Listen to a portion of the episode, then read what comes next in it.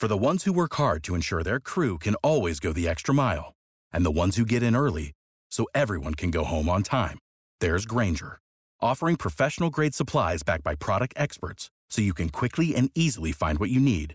Plus, you can count on access to a committed team ready to go the extra mile for you. Call, clickgrainger.com, or just stop by. Grainger, for the ones who get it done.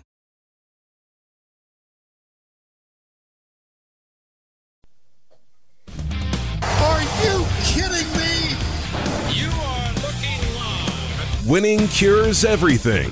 Now for your hosts, Gary and Chris.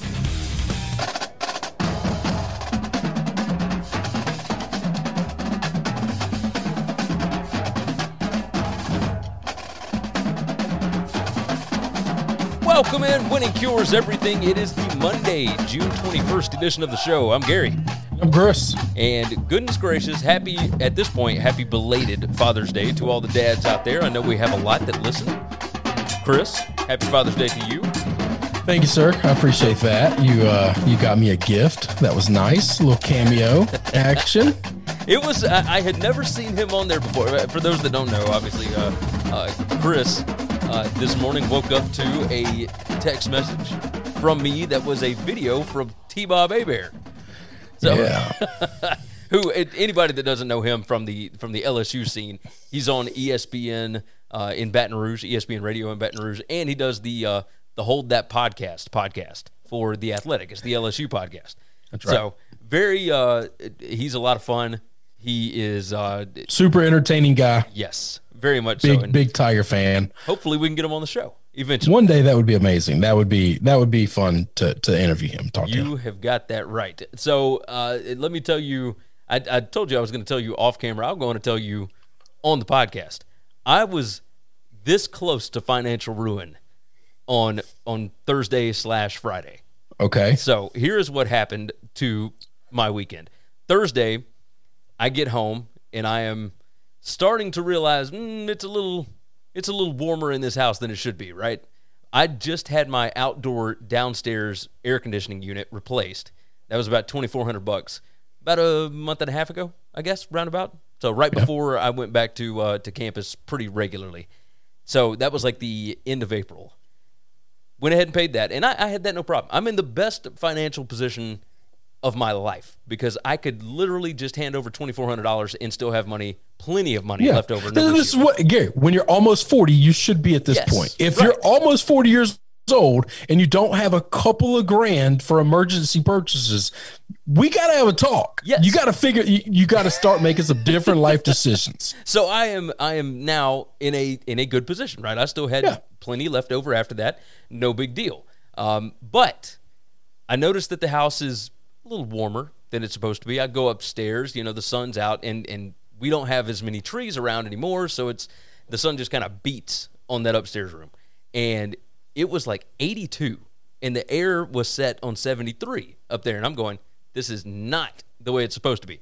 So I call my HVAC guy, and I'm like, hey, this is what's going on. He said, okay, what is going on upstairs? And I explained my wife has left uh, the attic door open all day. She's been doing cleaning and whatnot. We're, we're doing like our summer cleaning, cleaning out the attic and all that kind of mess, and had left it open for hours on end, right? He said, yeah, you can't do that because you've got a really old unit. I don't know what's going on with it. So he calls my wife. They go through a few things. He calls me back. He's like, you may need a new unit, just to let you know. And he said, that's the probably, upstairs? Yeah, for upstairs. Okay. And he said, probably going to cost about five to six grand. And I said, Hang on. Why is the upstairs unit more than the low downstairs unit? uh, because downstairs, all I had to do was replace the outdoor unit. With this one, that the upstairs unit is like 27 years old, something like that, and it's all patchwork. It's a piece of crap. It's whatever. But I would have to replace the coil. I would have to replace uh, the whole upstairs part, the downstairs part, everything. So you got to replace the furnace, everything. Yes, the whole. Okay, I got shebang. you. I've seen that upstairs unit. You're right. I know what you're talking about. So, Yeah.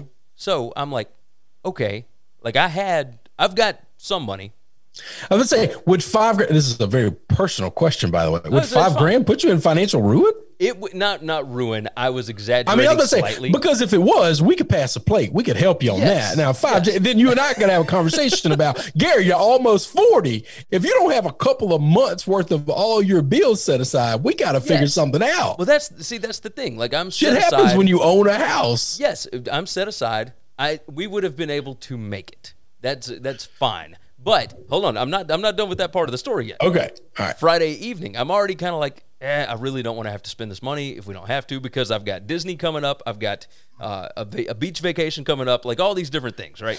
That's right. So, and my daughter is a junior Fun in high stuff school. that you have worked hard to try to get to. Yes, and and I it's, could- it's not like you can't cancel a trip or a vacation, but still, you've earned that shit, man. A hundred percent right, especially after this past year. So all of that's going on, and then on Friday, I take my wife's van to. Uh, so she needs me to go drop off some furniture at one of her friends' houses, and her boyfriend and I take this furniture. Left the car running because it's hot as hell outside. So right. you know we figure we'll just take this thing upstairs. We'll come back out, and then we run over to the gas station.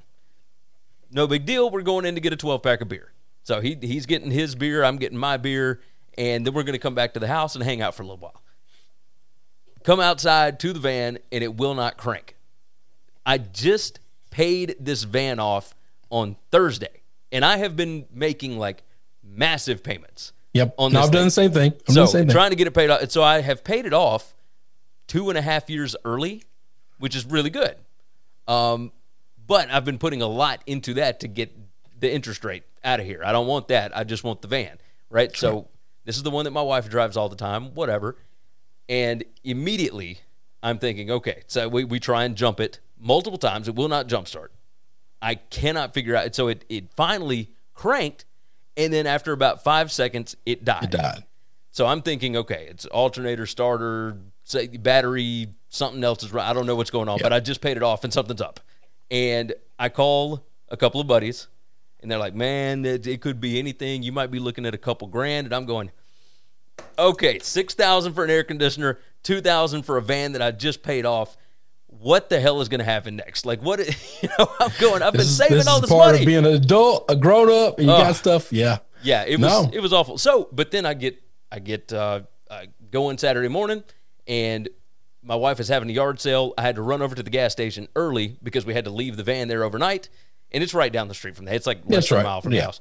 So I run over there and hook up my my battery like portable jump starter, and I'm able to get the damn van cranked because I, I've got everything turned off. Jalapeno. There we go. Yes. I finally get it cranked uh, on like the third try, and it keeps running.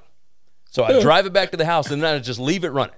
That's and right. I leave it running for like 45 minutes, and I call a couple of auto places around. They'll check it out. They'll do whatever. Take it over to Gateway over in Olive Branch, Mississippi. Mm-hmm. And about two hours later, they call me back and they tell me, "Hey, uh, it was a bad battery connector, like the wire to the battery That's was bad, and there was a bad cell in the battery, which was a like Easy it was fix. just a shit storm. Like Yeah. yeah, so easy fix, you know, 250 bucks or whatever I was about to say, couple hundred bucks, better than a couple grand. You got that right. So I got that back. And then my HVAC guy calls me while I'm at the uh, uh, that gateway place, and he says, "Hey, had an emergency call out in your area. Stopped by your house. Saw your wife. Uh, the part to fix this is going to cost about 130 bucks." Hey, look at you. said Look, you're making money. I said, making money. "Oh my god!" So Now, Go no, ahead. knowing knowing knowing the problem with the HVAC, this is one of those grown up situations where we got to start putting oh yeah, as much aside because it's not if It's it's, when. when. Yes. He band-aided that that problem. All right. At some point in time, we're gonna need to replace that HVAC. Yes. So no, we let's we let's have already prepared. had that on the budget. We have got a go. bucket for it in our budget to put towards that. We did not have six thousand dollars in that thing, though. We are, you know, we're working on that. Put some of that WCE money in there. Yeah, yeah.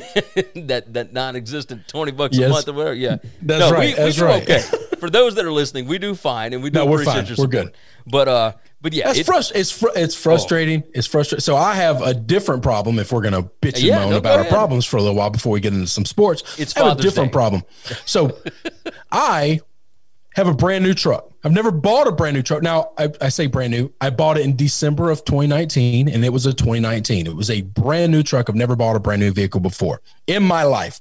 Now, I am fortunate as of uh, probably February of last year, I paid that joker off. All right, I got it paid off in like over a little over a year.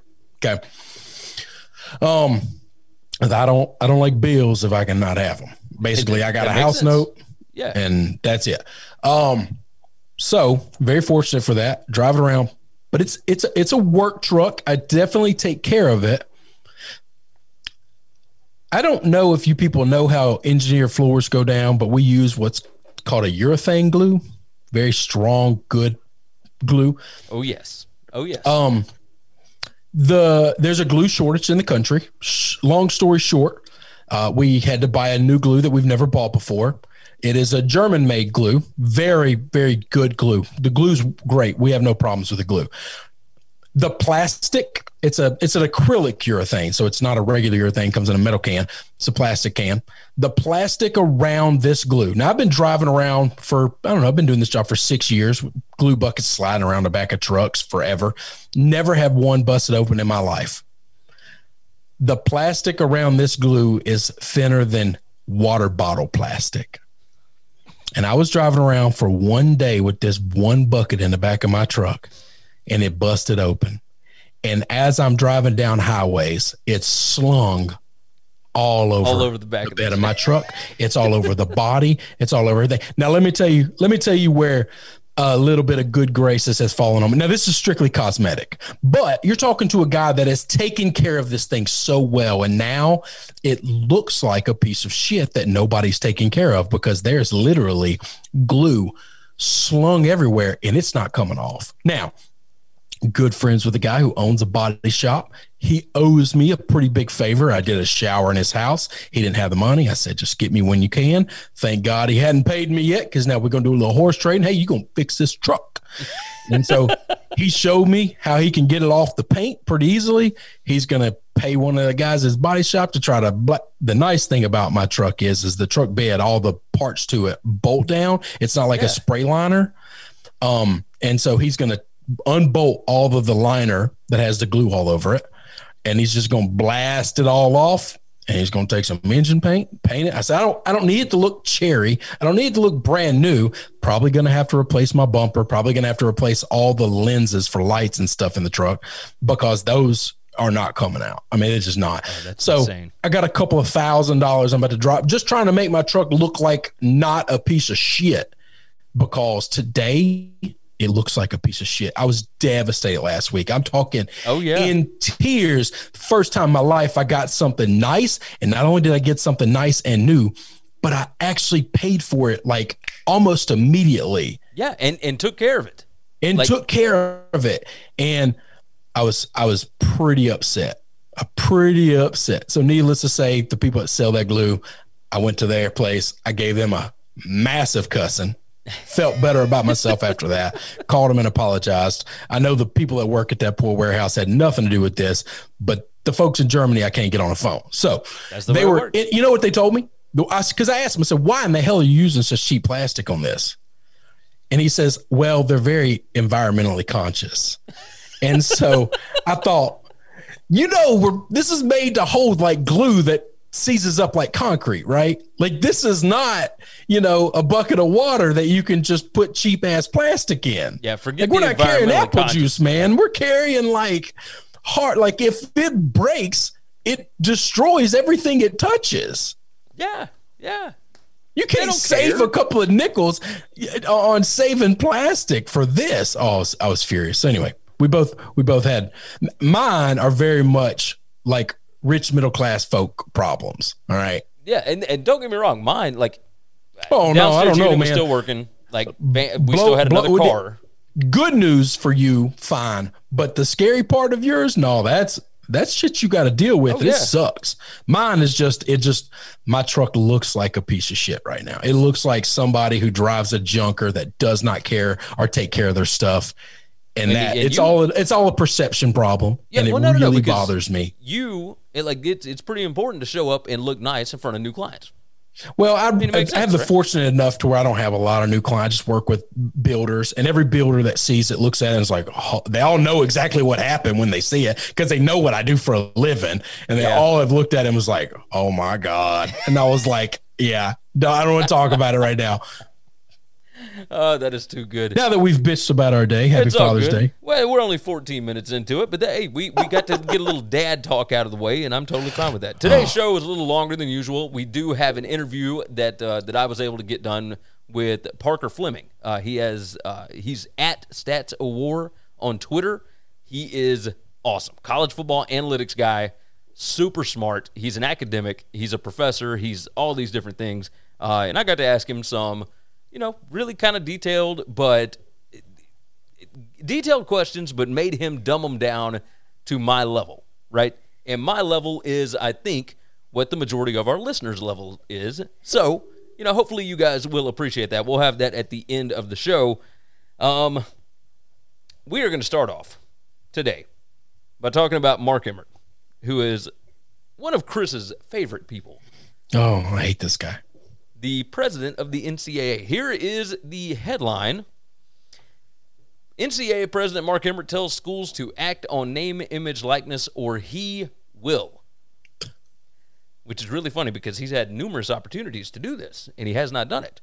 Uh, NCAA President Mark Emmert told the organization's more than 1,100 member schools Friday that he will seek temporary rules as early as July to ensure all athletes can be compensated for their celebrity with a host of state laws looming and congressional efforts seemingly stalled. In a memo obtained by the AP, Emmert urged members to pass legislation that would make it permissible for the first time for college athletes to earn money off their names, images, and likenesses. Okay. I have a question. Yeah, I go have a question. Thoughts? You don't need legislation for this. If Mark Emmert gives you the blessing for schools to do this, why do you need a state legislation for this? So here is um, Can somebody explain that? no, no, no. So, so here's what ended up happening. Uh, the NCAA Division One Council meets Tuesday and Wednesday and could act on an NIL proposal that was expected to be voted on back in January. Uh, it says instead, Emmert encouraged membership at that time back in January. And you remember this? We talked about this at the beginning of the year. Uh, he encouraged the membership to move forward on. No, no, no. Sorry, he asked them to put a uh, a hold on the vote. This was after the Justice Department notified the NCAA that its proposed rule changes could violate antitrust law. Now, how it could violate antitrust law, I don't know. I'm not that in in the weeds on this. Uh, you're still not answering my question. Why do we need a law for schools to be allowed to pay these kids, not the schools, for them to go get money on their own? So, well, that's what I'm saying is the Justice Department notified the NCAA back in January that its proposed rule changes regarding NIL could violate antitrust laws. I don't understand how that the NIL stuff could violate antitrust. Well, we don't know what the we don't know what the NCAA's proposed rule for NIL was, though. It- I'm gonna could, guess- it, it, abs- it absolutely Yeah. could have if it restricted certain things, if it put caps on how much they can make, if it if it said they were going to take a cut. You don't know what it said. Here's the deal: Mark Emmert just gave his blessing. Pay the kids Yes. however you see fit, as long as the money doesn't come from the schools. Anybody can pay them. Go get your sponsorship. If your state's passed the legislature, great. If it hadn't, who cares? Why do you need state legislator? If you're in the state of Louisiana and they haven't passed legislation yet, why can T Bob not go out and say, my radio station is going to pay you to advertise and we're going to bring a player on a week and we're going to give them a thousand bucks a week every time we bring a player on what what's stopping them there's the, the only thing that was ever stopping them previously was the ncaa right? Right. no now there's nothing stopping them you don't need legislation. You just need the grace of his highness to say i'm not but the problem is is we need the ncaa to put this rule in writing. Because mark emmert this is one of those situations where i'm going to tell you it's okay to do but then if i want to pick and choose who i'm going to go after now here's my other question. Are we going to Arizona. Arizona has a lot of violations for where kids got paid by Adidas, right? Yeah. Okay. They didn't get paid by the school, they got paid by Adidas. That all happened. you're in trouble for that, or are you not now? Because now it's illegally okay for Adidas to pay you. That is that is very interesting. I had not thought It- about it- that. it's the same argument that people make for legalizing marijuana. If I make marijuana legalized and you're in jail for only marijuana and nothing else, Are you going to be able just to get out? Do you just get out of jail because you really didn't break a rule? I, I would say so. I mean, yeah. Here, here's Hang what on. Emmert wrote in that in that uh, uh, memo. By the way, Emmert wrote that if NCAA rules uh, are not in place by July, he will take action. He said, "I have directed my staff to create proposals." To Is that a end." threat? Is that a threat? Please don't make me work. Please, guys, y'all figure this out on your own because I'm so bad at it. I don't want to mess this up. Yeah, pretty He's much. threatening them to not let him do this. He said, I've directed my staff to create proposals to this end. We will provide more details next week as this approach is reviewed by the NCAA Board of Governors and the divisional governance bodies. I'd start paying kids tomorrow. Yes. I'd start paying them tomorrow. I'd start going out and getting, I'd have these schools going out and getting these kids sponsorships tomorrow. And if anybody from the NCAA called me, I'd hold up this note from Mark Emmert and said, boom, this is my, this is Ron Swanson hand, handing you a piece of paper that says I can do what I want. Yes. Okay. This is handing, this is handing somebody the Bill of Rights. All right. This is my good graces. It's funny that Mark Emmert is, uh, if you don't do it, I will. That's your job. Why haven't you just done it already? Yes, this is what we wanted from the very beginning with the NCAA. Like, do your job, come up with some kind of a rule here. Now, obviously, the NCAA wants to uh, put some kind of limits on this as to who. That's the antitrust part. right? And if That's they do that, that's why a it's going to get antitrust is because you can't tell uh you know one of the big stars okay that that they have a cap on what they can make no no that's that's antitrust violation that's antitrust laws You got it. you you can't say that you can't make more than the next guy if it's not a unionized agreement then you can't put rules and stipulations on things like that. You're not allowed to do that. That those are, and I, I'm going to tell you the reason the federal government said if you pass this law, it's going to be an antitrust problem is because they were trying to do shit like that. Just get out of the way and let sponsorships pay these kids for their name, image, and likeness. Schools can still go get their money. Sponsors can go get uh, these kids can go get their money, and we're all going to be okay. Yes. We're all going to be okay. And let me tell you this the athletic directors and school presidents are worried that they're not going to get enough money because all the money's going to go to the, the directly to the kids? That's just not so. There's going to be some people that are going to want the schools as a whole as a sponsorship. They want to be on the billboard. They want to be the face of it because that sponsorship lasts forever. This kid is only going to if you sponsor a basketball kid he's going to be there for nine months. Congratulations. What's your money getting you? If i write a check to the school it's going to be there all year. And Yeah. that's that that's the reason also it's still a risky thing to hand to let your business have the face of an individual especially when that individual is 18 to 21 because if you give it to the school the chances of the school having a Penn State problem or a Baylor problem that really gives you a you know a bad look uh, as a sponsor and you don't want your name associated with it are slim. The chances of handing that money to an 18 year old and then a couple of weeks later or months later, you know, he just They're did an arrested for appearance for, you Yeah. and then he's arrested for something horrible or gotten in some trouble. And now you look bad by retrospect. This is people are not going to stop giving to the schools. It's going to be a safer get. Yes, a hundred percent. No, you're you're dead on.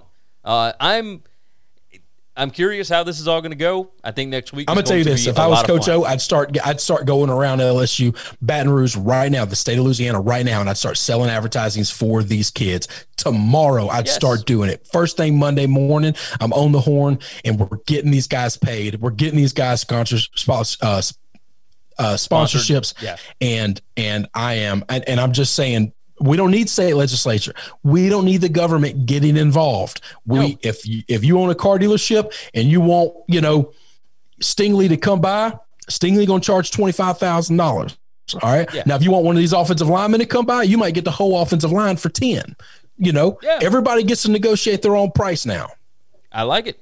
I like it. Speaking of antitrust, interesting comments from the outgoing Pac 12 commissioner, Larry Scott. He had a press conference, uh, I guess it was late Friday afternoon, maybe on Saturday. I can't even remember when it was.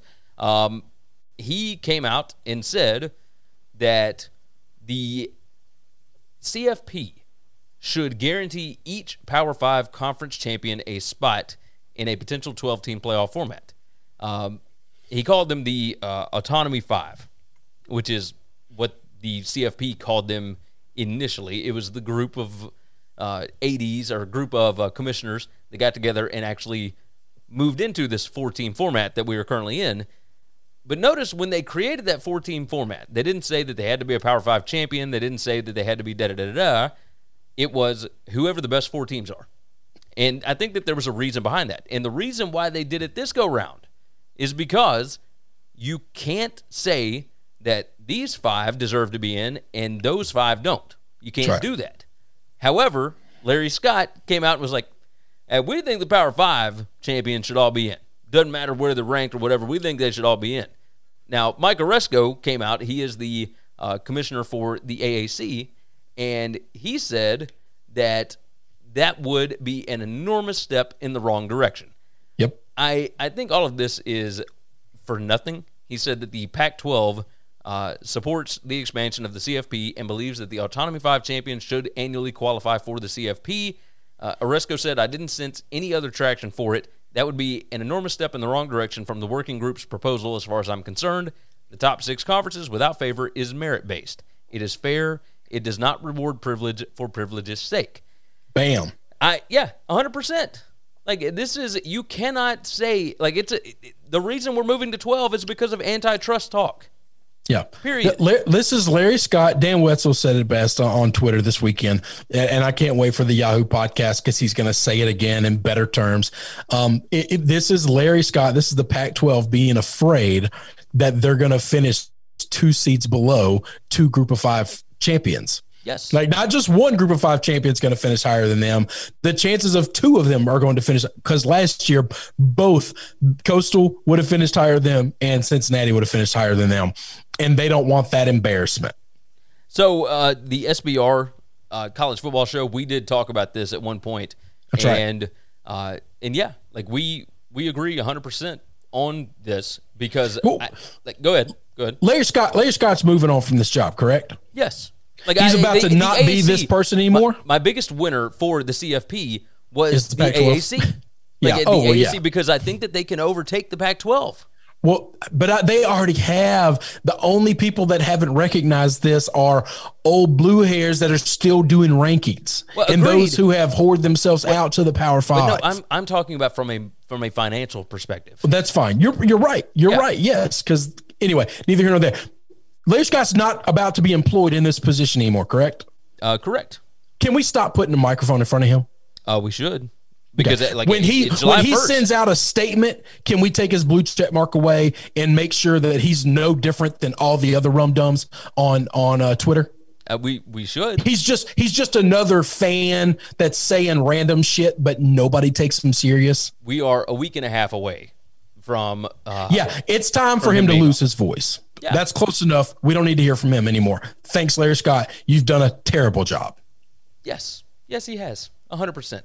Uh, let me do the uh, the rundown right quick. I did not do that at the beginning of the show. I don't, we don't need a rundown. We're good. Let's keep going. no, no, no. This is for the people that are first time listeners. We gotta, we gotta, whatever. WinningCuresEverything.com is the website.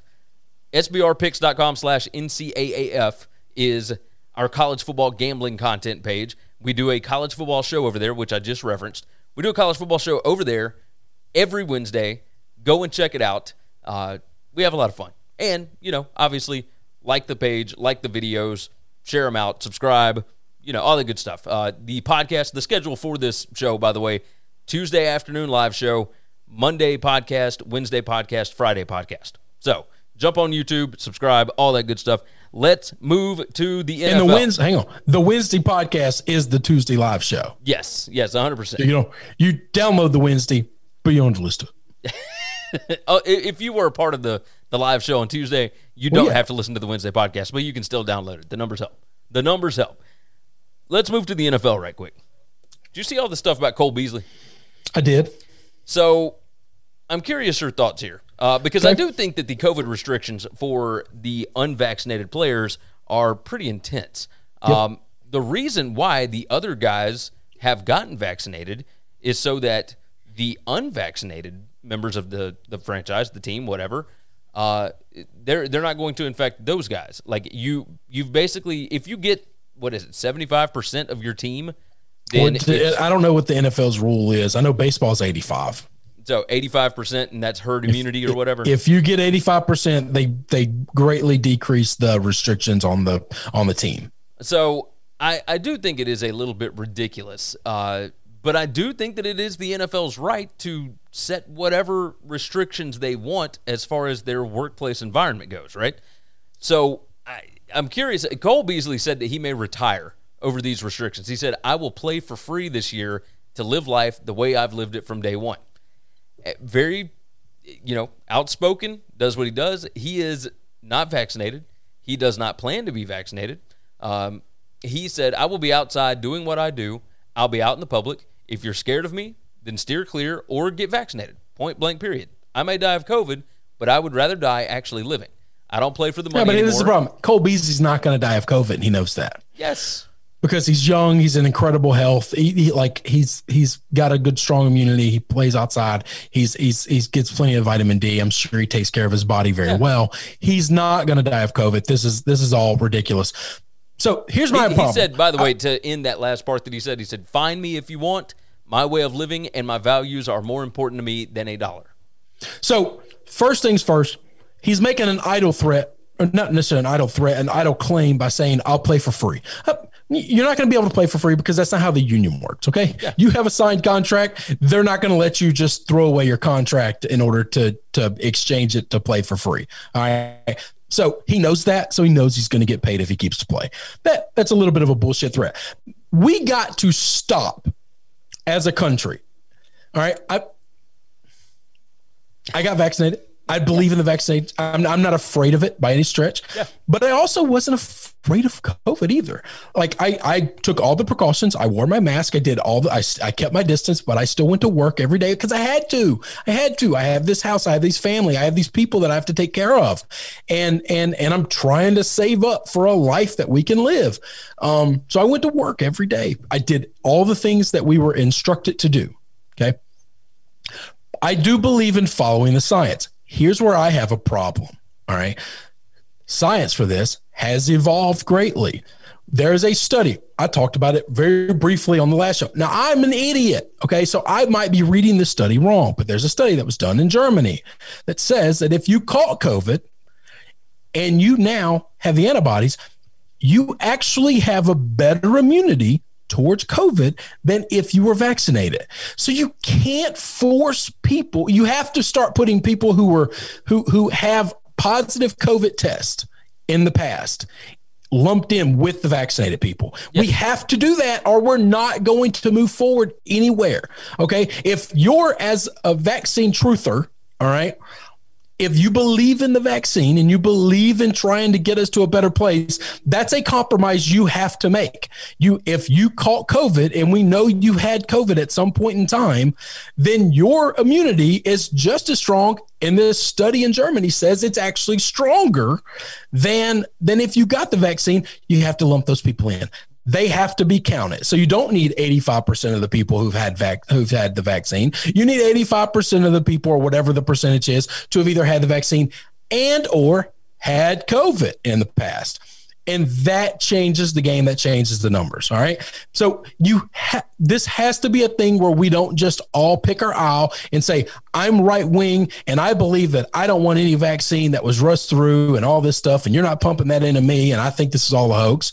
And you can't just be the only way to beat this is you have to put this needle in your arm and get this thing. Even if you've caught COVID, even if you're a child, even if you're not at risk in any way, shape, form, or fashion, that's just not smart. Neither one of those are right.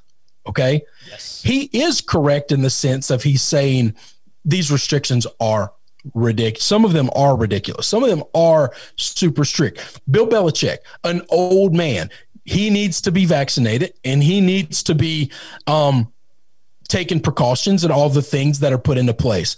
But 80% of these young guys that are all super young, healthy dudes, if they choose not to, all the studies show that they're probably going to be fine, that they'll literally have to take a test to see if they have this thing or not. Yeah. All right. And if everybody who's at risk or who doesn't want to take a chance of getting COVID gets vaccinated, then the people that are young and healthy but catch it, but don't know they have it, they can't give it to other people because those other people are vaccinated. Yes. And then once they catch it, they can't get it again, and their immune system is just like the vaccinated. A hundred percent. You're, So all on. of these things are now. This is this is my understanding of all the information that I've taken in and I know, and I believe, like I said, we talked about it last time. I believe the truth is lying somewhere in the middle, and this is where I'm going to live, somewhere in the middle. Okay, Yeah. because I that study from Germany can't just be made up. All right, it can't just be fabricated. That's just not how scientific studies work. well, that's, Why that's not a- the only study that is that is seen. Oh, that. I'm sure. I'm sure it's not. But the problem is, is I I won't I won't trust an American study because some right wing organization's going to do it and it's going to lean extremely right and therefore you can't trust the findings. Or some left wing organizations. We don't have an organization in the middle that gives us information. We just don't. It doesn't exist. Yeah, not anymore. So We you used to. so you have to make up your mind. You have to read basically both the the extreme informations, and then you got to have to figure out. All right, what are what is this one not telling me? All right, now what is this one not telling me? All right, that's probably where the truth is. Yeah. Is the two things that they're both leaving out. You just kind of kind of put the puzzle together the best you can. That's it. You and I both got vaccinated, Yes. but we also don't have a problem with anybody that has not been vaccinated because No. it's your own deal. Everybody right. do what you think is best. I hang out with unvaccinated people all the time, And you know what? It doesn't bother me because No, I've got it. you're vaccinated. I've, So- I've got it. I'm not afraid of them. I'm not afraid of them. I don't care. And if they kill over tomorrow, it's going to suck, and their families are going to cry and be devastated. Yes. And that's part of it. Some of those folks are at risk, and they need the vaccine. And I've encouraged them to get it because they are high risk. Some of them have zero percent body fat.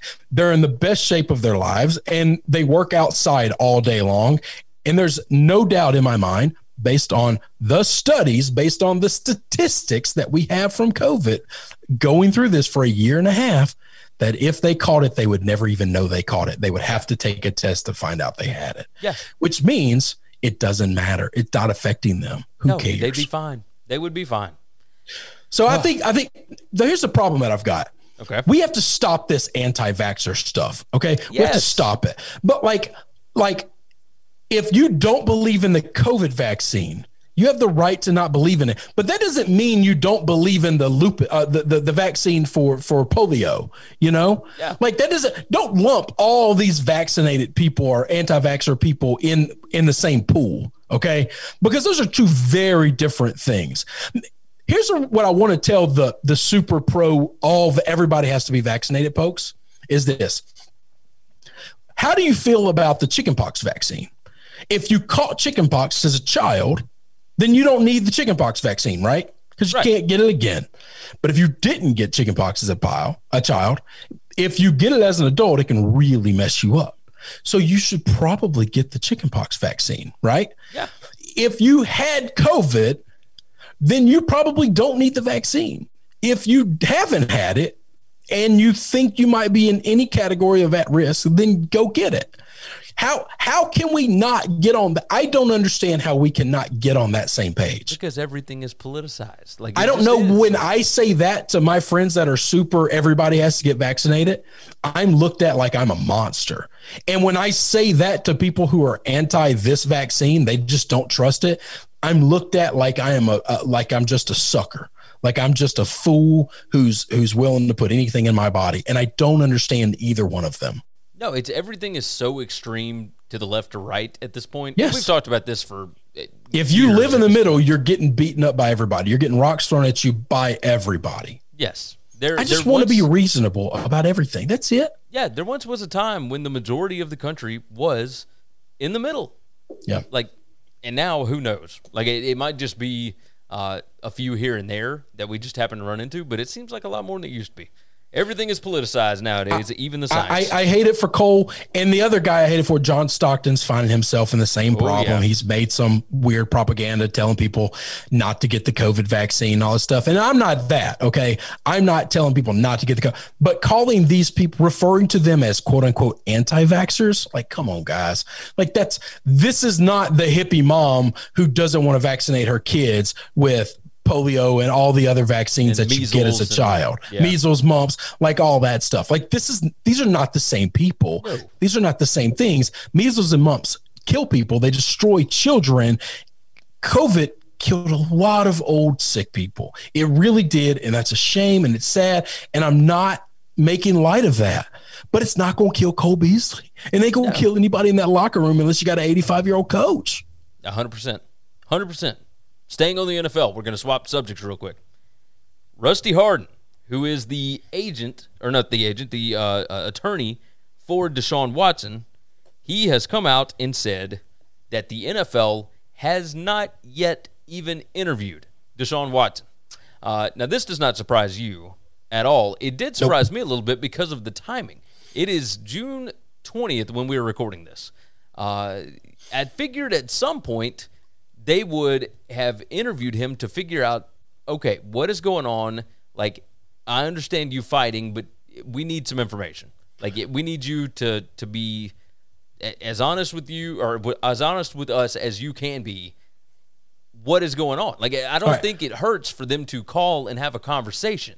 I got I got to ask you a personal question. Okay, we've talked about your personal finances. We talked Yeah. about your a little bit of your political beliefs and your medical history here. So we're going to get real personal.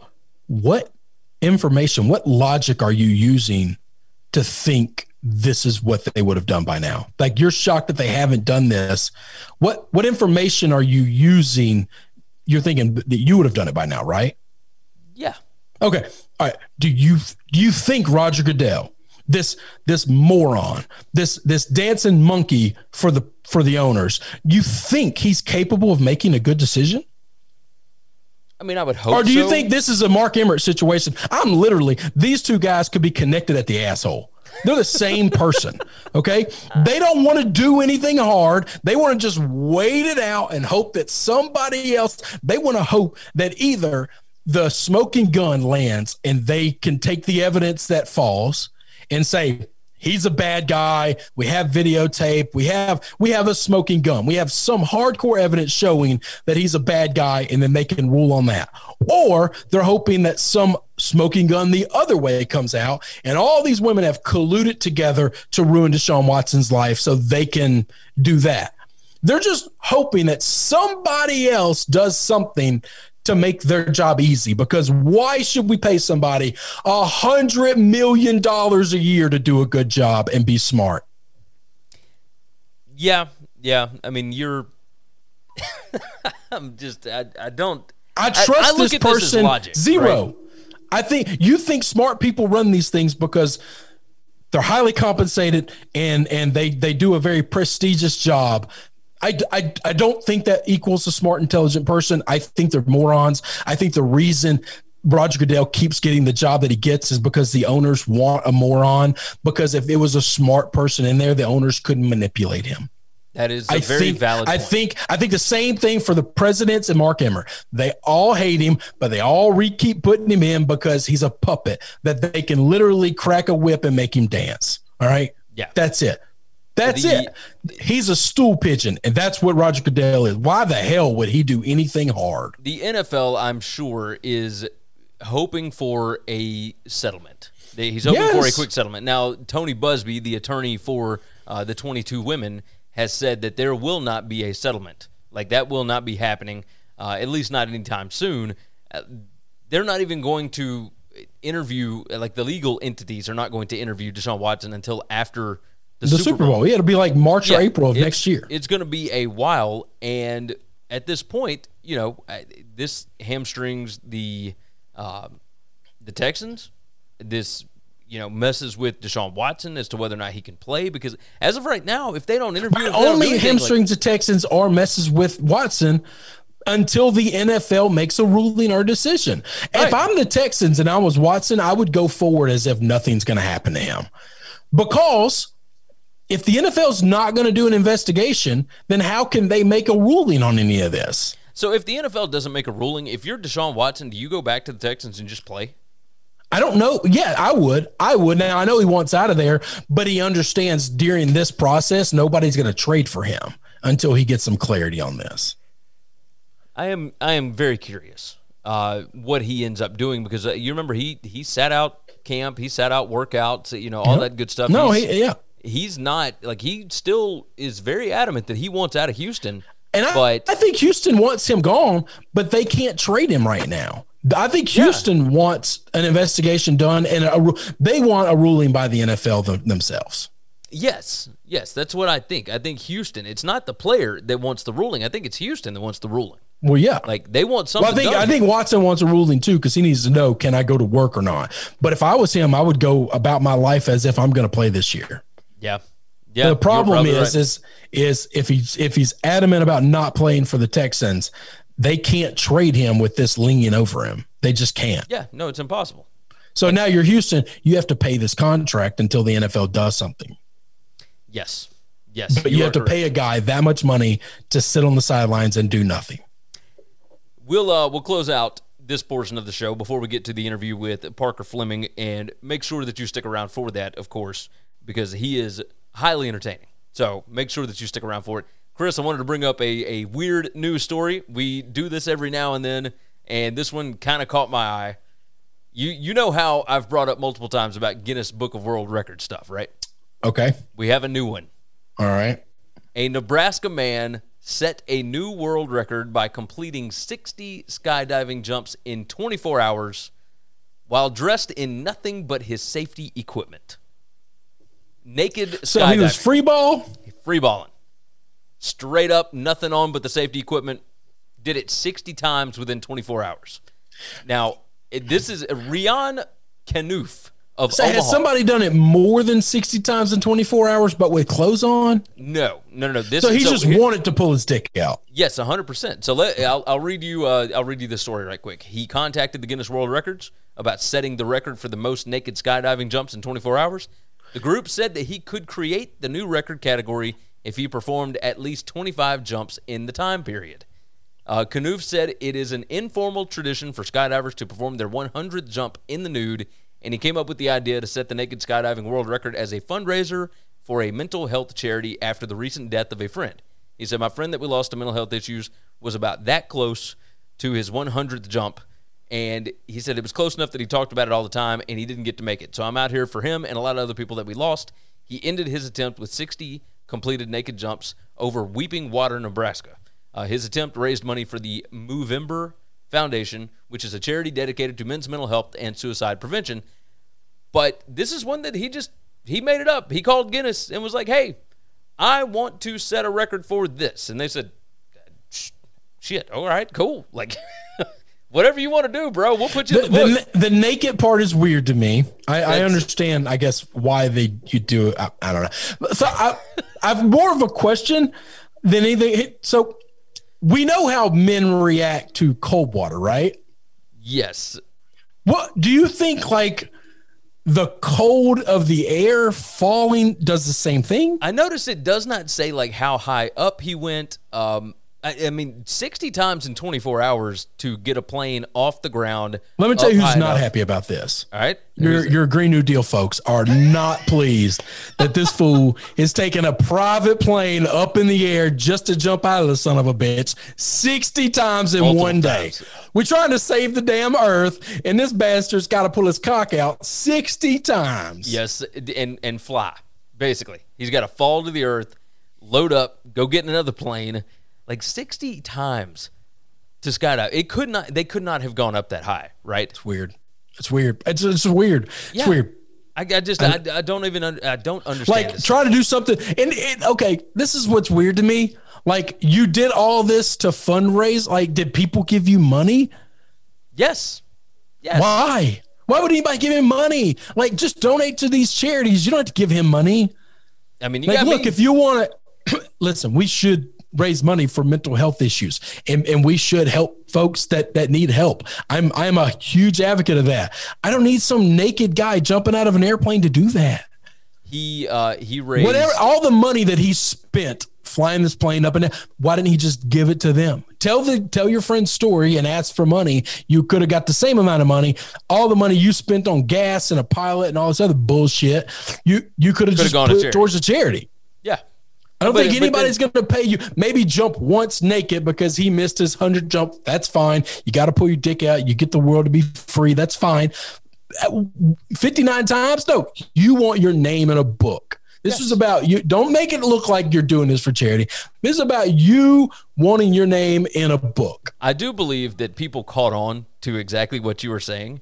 Uh, he set a target of five thousand dollars that he wanted to raise for charity. He raised two thousand one hundred and fifty. I'm going to bet it costs more than $5,000 unless he owns the plane and the pilot's a friend. If you had to rent a plane, hire a pilot, and pay for fuel, $5,000 isn't even going to cover your expenses for the day of going up and down 10, uh, 60 times. Yes, I'm going to bet not even close, by the way. Yeah, I, I, I bet it's Because A, you're going to have to have multiple pilots Yeah. because they can only fly so many hours a day. So, no, that's, yeah, this is insane. Yes. Like, like he raised two thousand bucks. I bet this thing cost him ten thousand bucks. Yes, I was to say. I bet it was. Congratulations, the charity got nothing, and he got his name in a book, and he got to pull his dick out a lot. Don't we put those people on a list? We should. Like, like if like if you just walked around downtown Memphis and just uh. pulled your dick out, be like, oh, whoop, it's my hundredth time dancing on Beale. Let me pull my dick out. Like you're now a sexual predator. Congratulations. Yes, we now your name your goes name. on a list, and you can't hang out around Yes, schools. You're in a different list that you have your name printed like, elsewhere. yeah, we're gonna put your name in a book, by the way, but it's a different book. And in this book, you have to go introduce yourself to all of your To neighbors. all your time you say, please keep your child out from my arm. yes, I, I cannot be around your children. I apologize. Weird, weird. A lot of I don't judge folks for their sexual stuff, but I, you know, I this is weird. It- it Doing stuff is. in the name of charity always makes me raise a, a little, you know, cross-eyed because I. Yes. What happens when you get old? You just become a cynical bastard. You don't trust anybody. You wanted to do this to get famous, and now you're going to say, "Well, I'm going to do it for charity for my my friend that killed himself." I'm sorry for your friend, and I think we should do everything we can to stop that. Okay. Yes. You jumping 60 times and getting famous ain't helping your friend, and it ain't helping people like your friend. No, it is not at all. All right, let's wrap up today's show. Uh, of course, uh, we're going to do a little ad, but then after the ad, we have a uh, an interview with Parker Fleming at statsowar on Twitter. I'll do a full introduction whenever we actually get to the interview, but uh, fascinating listen, incredibly smart guy. Uh, as I say on that, he is smarter than me at everything that I want to be smart at. So make sure and listening to him, he is fantastic. We talk a lot about TCU. He is a massive TCU guy. Actually has uh, purpletheory.substack.com. That's his newsletter about TCU and the Big 12 and whatnot. Super smart dude. Make sure and listen to it. Uh, as far as we go, winningcureseverything.com. That's the site, sbrpicks.com slash NCAAF. We do the college football show on Wednesdays. You can go find it on YouTube. Just search out SBR Picks. And, uh, and if you are listening to this, that means that you have the podcast already. So just make sure that you're subscribed to it. We appreciate you supporting us and downloading and listening and all that fun stuff. Hopefully, we are entertaining. If we are, tell somebody, tell a friend about it. All that good stuff. You know, word of mouth is uh, is the best way for us because you guys actually are our advertising department. So, with that said, Chris, is there anything else that you want to hit on today? Nope, that's it, brother. Let's do this thing. We are going to hit an ad and then we are going to jump over to the interview. You know how to book flights and hotels. All you're missing is a tool to plan the travel experiences you'll have once you arrive. That's why you need Viator. Book guided tours, activities, excursions, and more in one place to make your trip truly unforgettable. Viator has over 300,000 travel experiences to choose from. Everything from simple tours to extreme adventures and all the niche, interesting stuff in between. So you can plan something that everyone you're traveling with will enjoy. Real traveler reviews give the inside scoop from people who've already been on the experiences you're considering. So you can plan with confidence. Free cancellation helps you plan for the unexpected. And 24 7 customer support means you can travel worry free. Download the Viator app now and use code Viator10 for 10% off your first booking in the app. Find travel experiences for you. Do more with Viator. Save big on brunch for mom, all in the Kroger app. Get 16 ounce packs of flavorful Angus 90% lean ground sirloin for $4.99 each with a digital coupon. Then buy two get two free on 12 packs of delicious Coca Cola, Pepsi, or 7UP, all with your card. Shop these deals at your local Kroger, less than five miles away. Or tap the screen now to download the Kroger app to save big today. Kroger, fresh for everyone. Prices and product availability subject to change. Restrictions apply. See site for details. On today's show, the owner and proprietor of CFB-graphs.com or hyphen graphs.com, whatever you want to say, college football analyst with an emphasis on TCU and the Big 12, contributor at Football Outsiders. He uh, he has a kick-ass newsletter. You can go and check it out, purpletheory.substack.com. And he is smarter than me at everything that I would like to be smart at. You can follow him on Twitter at statsowar. He is Parker Fleming. Parker, how are you? Doing well, Gary. Glad to uh, glad to be here. And yes, we are going with CFB dash graphs. Okay. Uh, someone owns CFBgraphs.com. It's an active. They have a Twitter account. Every uh, you know about every 15 days, I message them and say like, "Hey, is anyone here? Hey, I'd like to buy your domain. Hey, is anyone here?" Uh, but yeah, yeah. So thank you, and I appreciate it. Uh, kick ass is how I would describe my newsletter too. So it's nice to have some uh, external validation on that. Absolutely, absolutely. So I want to go ahead and dive right into this. This is your first time on the show. Uh, for anybody that follows the the college football analytics Twitter, I guess, uh, or has ever seen me retweet your stuff or tweet any kind of stats out or anything like that, that's what you do. Uh, kind of tell me and the audience, I guess, what are college football analytics to you, and then let's kind of get started with uh, with how you got started in it, and you know how you're involved and and why you created CFB-graphs.com. Yeah. So, um, so college football analytics is is nothing crazy. It's just you know looking at the available data and trying to figure out patterns that kind of inform us as to meaningful and persistent long term uh, effects, relationships, trends in college football. Um, and and so that you know is a is a is a long uh, can, can, be a lot of things. And and you know it can get very very wonky really really quickly with all your machine learning nonsense that escapes me.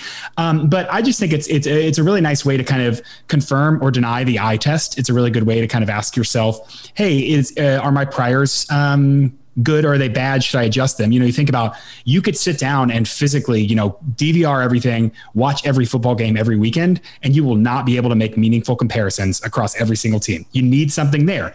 And and so analytics isn't new. Most people are doing analytics right now. They're just doing them poorly by using like total yards and time of possession. Yes. Um, and so college football analytics, when we talk about that specifically and kind of the Twitter sphere that I occupy, is looking at per drive, per play metrics, looking at um, you know, throwing out some garbage time, trying to ask how do teams move the ball um, and how how good are they uh, at it? So of course there's some obvious gaps because we don't have as as good of data as like the NFL does on you know scheme alignment participation, but that's improving and we can still ask and answer some interesting questions. And so um, I got into it because I'm I'm a liberal arts guy, uh, double major undergrad, uh, religion and, and economics, but not the not the mathy kind of economics, the uh, philosophy of economics kind of a guy, and so. Um, out of college decided that I actually wanted to go get a PhD in economics and I needed a lot of math classes. So I went and got a master's in economics and took seven math classes in four semesters. Um, and they were all really boring. But I sat through them and I had to get credit for them. And so I started thinking, uh, hey, what, what you know, what can I do with this? And then I, you know, got started um, on the technical side of things in economics we use this horrible dinosaur of a program called stata and it is just soul sucking and it's awful to work with and it makes terrible graphs. And i wanted to learn this new fancy thing called r which is a little bit more flexible gives you some cooler graphs is, is open source and all that. And so I, I just said i'm gonna i'm gonna learn r and i'm gonna use sports data to do it. And so i started you know just basically stealing baseball stats looking at stuff that you know our friend bill connelly has, has done and saying do i like this? Could i improve on this? Um, and and just started kind of working up to that, which really culminated in you know 2019. Uh, getting getting on Twitter and kind of establishing a presence, working with uh, a couple good friends um, to to establish an EPA model for college football. We actually had a package um, that's now obsolete just because we haven't had time to maintain it called cfbscrapR, where people you know can get the play by play data on their own machines, get the EPA. Because uh, again, I, I, don't want access to data to be the issue for anyone trying to do analytics. Like yeah. I want people to have data and do cool things. Um, and so from there, I just started realizing, hey, I need a tool. I, I need some way to aggregate all this that makes sense so I can write my previews. Because realistically, all the stuff I don't care about. The one thing I care about is Thursday mornings during the season, I will write a preview of TCU and their opponent that's like, you know, 2,500 words long. It is a, it is a labor of love. It is completely psychotic, um, but I love it. And I, I, refer to certain stats. I think certain, certain things are important in looking at games. I was like, I need a tool. So I started kind of building a tool and then people would ask me, Hey, where do you get the stats? And so I said, Oh, I'll just, you know, I'll toss it up and, uh, put it on a website. And so that's really what kind of started is like I make pretty tables and now I've kind of learned some web development and, and, I'm building out the modules to make it a, a more of a, a thing that is a good reference for people. But ultimately cfb-graphs.com is just a, a, tool that I would like to use when I'm writing previews and, and thinking about college football. And so I wanted to share that with other people because I think it can be useful. I absolutely loved it. The user interface is great. Like you've really been working on it quite a bit. Um, so R, you brought up R that's a what close cousin of Python. I've been kind of dabbling in Python a little bit. Like I'm, I'm just a buffoon. I don't know anything about numbers or anything like that. I don't have a PhD. I didn't finish college. I went on tour. I was in a rock band. Like I, you know, I did Heck all that. Yeah. But I, I feel like I'm smart enough to be able to figure out some of the stuff. I work as an IT technician, so you know, I've I've got some computer stuff down. But R, close cousin to Python, is that is that right? Yeah, yeah. The the so what I tell people is whatever you know, because a lot of people want to argue about R versus Python or whatever, and I just tell people use what you know. The the tool that you know is the best one for now. If people are starting out, I would push them to R. R has man, this is going to get real nerdy. Um, R has a, a kind of a, a, suite of commands called the tidyverse, which is just a really nice way to take data that is a rectangle, right? That so it's you know it's very clean. You have a play on each line, and you've got information. Right. It's a way to manipulate and analyze that that just is so much easier than Python, just subjectively. Um, and and so that's what I really like about it. But yeah, it's I mean it's the same. I, I do some stuff in Python. You know, there's some web scraping and some some dynamic modeling that I like Python for. So I, I move back between them and and still unfortunately have to use Stata a little bit. But um, I like if, if if someone's listening to this and they think, hey, how do I get involved in sports analytics? Uh, I would say start out in R um, if you if you don't know anything already. But Python's a great tool as well. Okay, so start with R and then and then move to Python. That uh, well, okay. no, I, w- I would say if you if you know Python, use that if okay. you're looking to get into analytics at all and you don't know a programming language, I would encourage you to learn R because I think that's a little easier to get into. Gotcha. Okay. Um, you brought up, you know, PhD and uh, graduated and all that good stuff. Where does the love from T or for TCU come from? Where does yeah, it, yeah. is that all from alma mater or is that a family thing or or what's up? No, I, I uh, so so one, I do feel compelled to say I am I am not doc, Dr. Fleming yet. I uh, I'm, I'm I'm ABD, so I'm still working on it. Um, but uh, yeah, so I did undergrad at TCU. Gotcha. Uh, I really hadn't heard of them much beyond going to the Liberty Bowl in Memphis, where I grew up, um, and, and, seeing them play one year. Right and uh, yeah, yeah. So uh, and so I got a I got a mailer that had LaDainian Tomlinson and purple on it, and I was like, this sounds pretty cool. And so we went and visited, and of course it was Texas, and we went to Six Flags and we ate Mexican food, and I was like, oh, this would be really fun. I love Robert Earl Keen, and you know, scholarship worked, and so I stepped on campus and started wearing purple. Absolutely. All right. So you you brought up stats. You said EPA. I want to get into some of these specific stats for you know the nerds out there that don't know that they're nerds yet, but may be interested in this. EPA, uh, kind of explain it for me. Uh, you know why your site, you know, uses that metric, or why you prefer to use that metric uh, on top of everything else, and you know some other things about it, like the difference between offensive EPA, defensive EPA, what the margin means, um, and tell me this on the front end: is it adjusted at all for strength of schedule? Yeah, so the the numbers as they are right now are raw. I have an adjustment that I use for my picks. I'm I'm still working through the um, shall I say political economy of posting my exact numbers for for picks makes, online. Makes perfect um, sense. Um, and so those are you know those are left as an exercise. What's cool about EPA though is that largely you have a good sense of oh, okay this is probably way higher. So like BYU is second right now um, in EPA margin because they're 10th in defensive EPA. BYU did not have the 10th best defense last year. They played a terrible schedule. Like you can know that. So I'm not as worried about those because EPA is a descriptive stat. And so what I mean by that is it's backwards looking. It's saying given down distance yard line and a couple other factors, uh, how much did you improve or hurt your situation on a per play basis? And so EPA, expected points added, is really a solution to a problem. And here's the problem: the the the prime efficiency uh, metric that people have used so far has been yards per play, right? Uh, you know, and, and yards per play is fine. You have a high yards per play, you're doing pretty well. If you got a low one, you're not doing great. There's a problem there because yards per play um, can be really confusing. If you get three yards on first and 10, that's bad. If you get three yards on third and three, that's good. Not all yeah. yards are created equal, so which is exactly the premise of EPA and and so uh, EPA really solves that problem by just translating yards to points in context and gives us a measure to compare across situations the value that you added on a per play basis. Um, it's it's effectively a an explosiveness weighted success rate because it's it not just it's not just a binary did you succeed or did you not. It actually weights the situation for how much you succeeded or how much you failed. Um, and so it, it's it's very similar to like weighted on base average in baseball uh, you know, you have batting average. You say, hey, did you get A, did you hit a hit or not? But then there's more things that happen, and then we know, hey, there's run values attributed to these. Football is a little messier because there aren't as neat game states, and it's not it's not finite like baseball is. Um, but but it is really um, a way for me to kind of say I can weight the the quality of your successes to get an average of how efficient you are and how explosive you are, which are two of the most important things um, in uh, in in in football success. It's really nice to look at it compared to success rate because it kind of gives you a hey were you generating value through a couple explosive plays or were you generating value through you know moving the ball consistently and, and success rate um, and so that can tell you a whole lot about a team so offensive epa is is just great. It is just a great stat. It, it is just so easy to tell hey how well you did. It's such an improvement over so many things that we use. Defensive epa is is is noisier. There's just a lot going on.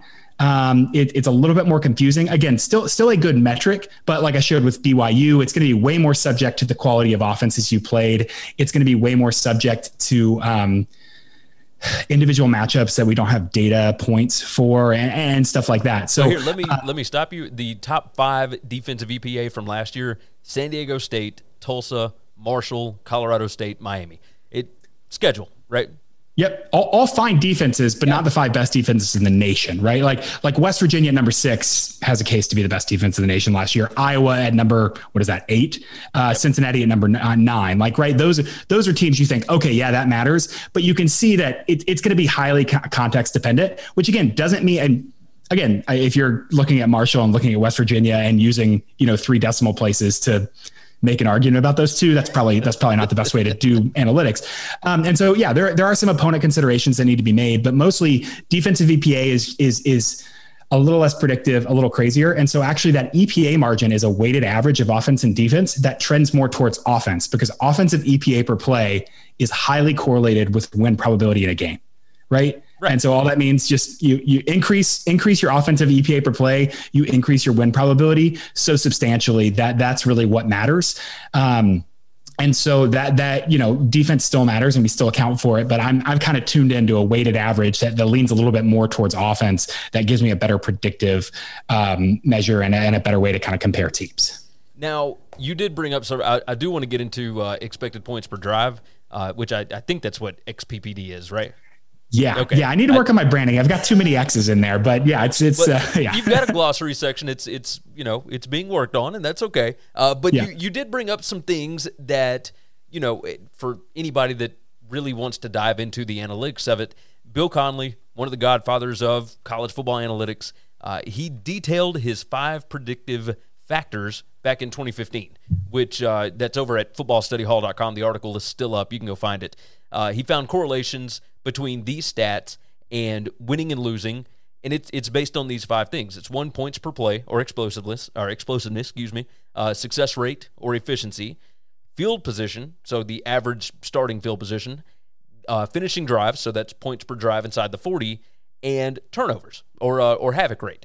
Um, it, uh, what you're using on the site kind of entails some of that piece together. Is that right? Up. I got you on mute. Absolutely. Uh, and if anyone if anyone wants to uh, get into sports analytics, I mean, Bill's book, Football Study Hall, in addition to the website that is still up and archived, is is absolutely necessary reading. Um, yes. So I, I think those five factors are a great heuristic for kind of interpreting what happens. I'm a little bit more agnostic about a couple of things. Um, I treat all drives as successes or failures. I, I do not count. Um, I don't give you negative points for a safety. I don't give you negative points for for an, an, interception that you throw that goes back for a touchdown because that's so random, right? That confuses our understanding, in my opinion, um, because what that does is that that penalizes you for the spatial distribution of players on one play, like disproportionately. Uh, an interception is bad, and in the in the sense of you know creating the narrative of game, an interception return for a touchdown is, hey, this might be the reason that they lost here. But in terms of assessing a team's quality, that's no different than an interception where the guy caught the ball and he nailed it, right? The, the problem there is still the quarterback made a bad throw um, or the defender made a good play and you lost an opportunity to score. Football is a game of opportunities. I say this all the time and it's kind of a joke, but it's not untrue. College football is a lot more like bowling than than we want to than we want to believe because it's a series of drives and it's a series of ch- turnovers and chances. Um, and so what my net uh, my net XPPD does is really kind of looks at the idea that a drive that has a first down at an opponent's 22 that ends in a turnover and a drive that has a first down at the opponent's 22 and ends in a touchdown are the same in expectation, right? Before before anything else, the drive still reached the same value and we only see the censored value of 0 or 7. Um, and so what I do is do a little bit of you know weird statistical nonsense that just says, hey, I'm, I'm have a pretty good idea. I can bound the value of a drive and get a non-zero, non-seven number for each drive, um, uh, accounting for the randomness of turnovers and stuff that that I, I think are a little noisy. And so that that dials in a little bit more kind of a per drive, a per opportunity uh, stat, which is net XPPD is. Um, the other one that I that I kind of play around with on that line is is something I'm, I'm tentatively calling ECKEL, um, and uh, it is the ratio of productive drives. So it's it's ripped almost straight from hockey. Hockey they have a stat called Corsi. The statistician named it Corsi because this assistant coach on his favorite team had an amazing mustache and he thought I liked that guy. I named my stat ECKEL uh, after the fullback on the Navy team that had like a 16 minute drive in 2003 or whatever. I just felt like it was, you know, a beefy fullback was the right name for, for game control because time of possession really, really annoys me. Um, and how you control a game is not related to how long you hold a ball it's how how well you use your drives versus how well you let your opponent use your drives. And so a quality possession there, like a, a productive possession, is where you get a first down in opponent territory or you have a big play touchdown, right? And so all ECKEL does is kind of give us an idea of how often are you getting those, how often are you allowing those, which gives us a better idea for expectations about how productive your offense is. I absolutely love it. Um, college football has changed a lot. You're you're taking some of those five factors that we that we just talked about. Um, are those five factors still kind of uh, the holy quinfecta, I guess, or is there more, or or maybe less that we should look at uh, when it comes to you know trying to predict outcomes? Yeah, so I mean, I mean, B- Bill does pretty well uh, predicting predicting outcomes. So like, I can't say anything against that. Uh, I, I, will he, say that like updates. Let me interrupt you. He updates his SP Plus uh, basically every year. He tries to tweak it. He comes up with uh, different things that he tosses in recruiting. He tosses in uh, uh, past results a little bit to give it a little more weight. Um, so there's obviously more to it than just the five factors. But uh, in a in a game on game situation, once you've got a little bit of data, maybe you're four games, five games into the season, and you've got something on paper, uh, those would be the five, I guess, right? Yeah, yeah. So I mean, I uh, I, I think the biggest difference between that and and me is just I just don't care as much about turnovers. Uh, well, it's all luck, right? Right, right, yeah. and and and it's it it is and it isn't, and like obviously some people can coach and kind of enforce it, but again, that's just such a small fraction of your total plays that I don't think it improves my no, I not I don't think I know it does not improve my predictions. Um, and and and so in reality, though, you you kind of go to first principles and you look at okay, how consistently are you moving the ball? um, how explosive are you? Uh, and so if you're really consistent but you're not explosive, uh, you're not really going to get those break free touchdowns. But if you're not really consistent and you're relying on explosiveness, you're you're you're going to have trouble getting enough opportunities to score. Um, and so you have to have some kind of measure of efficiency and explosiveness because even if explosive plays are random, that's kind of the, those go hand in hand. But then I, I, really like to look, you know, using using field field position in my drive value stat and, and kind of adjusting for that is saying, given where you started, what did you do? Um, and so I, I, like to think of football being more about opportunity and what you did with it. Um, and so I really think that however you put legs on efficiency, explosiveness, and field position, um, the, you're you're going to hover around the same thing. Um, and and it just comes down to degrees about like what do you think is important in terms of you know should I penalize a team for this? Should I penalize a team for that? Like um, in, interceptions and EPA are all based on you know the the average value of an interception uh, so I recode all of them just because again I don't think that you should be disproportionately punished just because your receiver fell down and the opponent you know, ran 60 yards for a touchdown on an interception, for instance. Um, it's more important that, hey, you had this opportunity and you wasted it. And that's what my drive based stats really capture um, is kind of, hey, uh, you, are pretty efficient, you're pretty um, explosive, but you you don't get a lot of opportunities or you get a lot of opportunities and you don't do anything with it because you stall on a certain aspect of your game.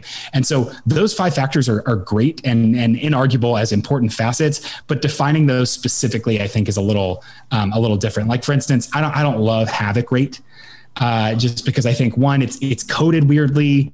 It's it's inconsistent there. And it's it's a little bit um, well havoc rate includes a several different defensive metrics, right? I mean, there's yeah. there's a, a, quarterback pressure that you can toss. I mean, a lot of people do it uh, different ways, but there's sacks. Um, but sometimes the sack isn't.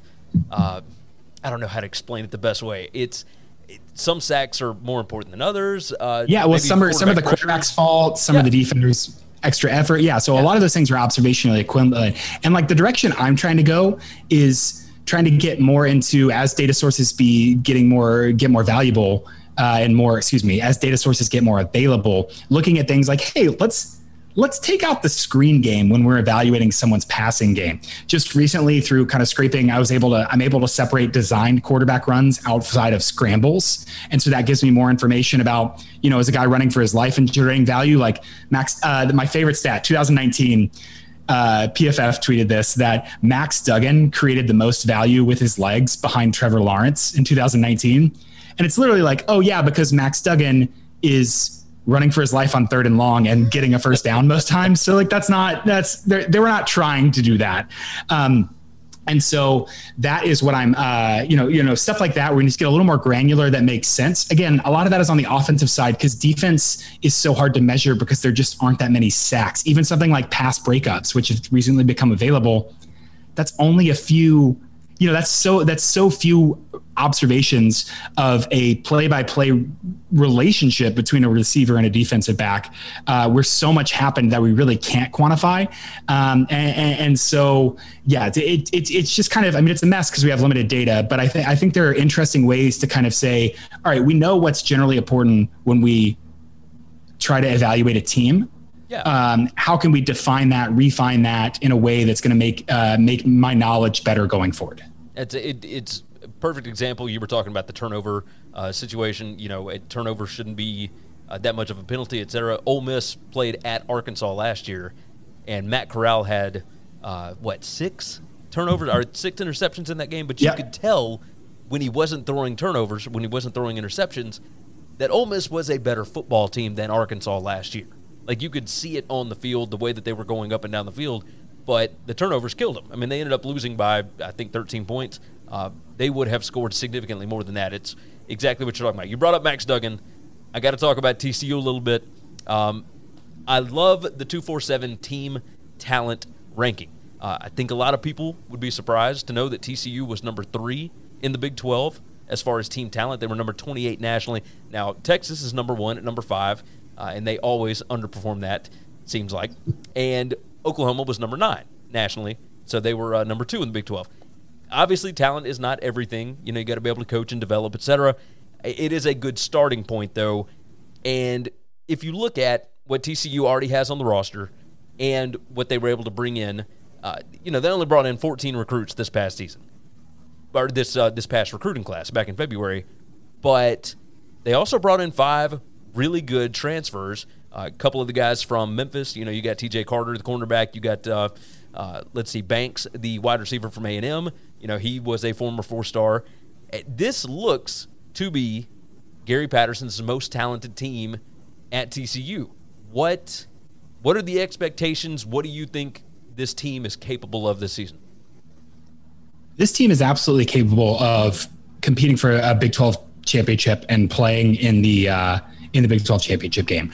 Um, I, I, think the pieces are here for this team to be better than 2017. Now, granted, that that rests on a couple things happening um, that are that are far from guaranteed to happen, especially on the offensive side of the ball. So defense, not worried. Uh, people are going to see, you know, you lose Ar'Darius Washington, Garrett Wallow, and um, and Trevon Moehrig from the from the you know the back seven, and you think, oh no, there's a lot of turnover. But that that that really hasn't been an issue with TCU. They bring in Carter. I think Carter's actually going to switch over to safety, which which is going to provide them nice depth. They've got two cornerbacks who are really good, um, and a lot of guys who played a lot of reps the last two years due to injuries and stuff. And so, um, I, I, think the defense I'm not as worried about, especially when you have you know Khari Coleman um, and Ochaun Mathis as as defensive ends who who should have substantially better defensive you know play uh, along the line, uh, especially.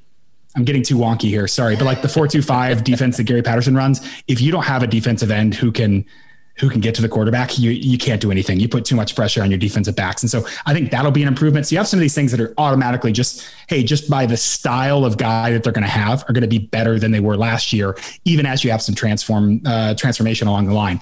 Um, I think TCU's offensive line was was one of the worst in the country last year, uh, and a lot of that was due to injury. They started, I think, nine guys. Um, they, you know, started a walk on for multiple games. Steve Avila, who's a great center, was playing right tackle just because they just couldn't they, they couldn't figure out how to get guys healthy and playing and everything. And so it was just an absolute mess. Um, and so bringing in Obinna Eze from Memphis is a, a huge um, upgrade over TJ Storment at tackle. It would have been nice if the Frogs could have convinced TJ Storment to play on the right side of the line, but I understand that he wanted to be a left tackle, and I get that.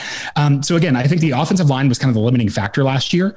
And now you've got a wealth of skill players. You know, Zach Evans is going to be the guy, especially now that Darwin Barlow's. Um, transferred, and, and Quentin Johnston is is a name that everyone should know. Um, he is he is one of the best deep threat wide receivers. Uh, what we've been saying around the TCU sphere is, you know, TCU hasn't had a Quentin Quentin Johnston since Josh Doctson. Um, he's that kind of deep deep threat playmaker, and and and then you get to the question of like Max Duggan. Okay, Max Duggan has to take a step. He absolutely does. But Max Duggan is somebody who we've seen his development in real time, which is a little bit unfair in our perception. So a lot of guys of Max Duggan's caliber would sit for two years, compete for a starting job, job their junior year, and then have the job for two years. Yes. Duggan came in and should have redshirted um, if TCU's development pipeline was correct, if the, their recruits had panned out, you know, Sean Robinson and uh, and Justin Rogers, Max Duggan would not have seen the light of day in 2019. Um, and then 2020, uh, Duggan has a you know a heart condition that's just terrifying. But I'm so glad they found it and were able to fix it and everything. But still, he loses whatever short offseason he has and has to deal with all that. And so I think Max Duggan is a lot better than he gets credit for, just because he was not supposed to be starting. He had some serious offensive issues, um, and and I think they'll be better this year. The, the the key for an outsider to look at TCU and say what you know what are they going to do? What can they do? Is is looking at the Oklahoma State game last year. Uh, you know, TCU went down early. The offense kind of stalled, and they went back to the same old, same old, you know, screens and goes kind of yeah. nonsense that doesn't work. And Jerry Kill, who TCU hired in kind of this innovative, you know, offensive head coach role, uh, was sitting on the sideline with Doug Meacham, who's now the the the sole offensive coordinator, and pointing at the play sheet, and they were checking things off, and he was saying, "Nope, we're not running this. We're not running this. We're not running this." And they went back to kind of this jet sweep play action, uh, middle of the field, intermediate game and it worked just so well.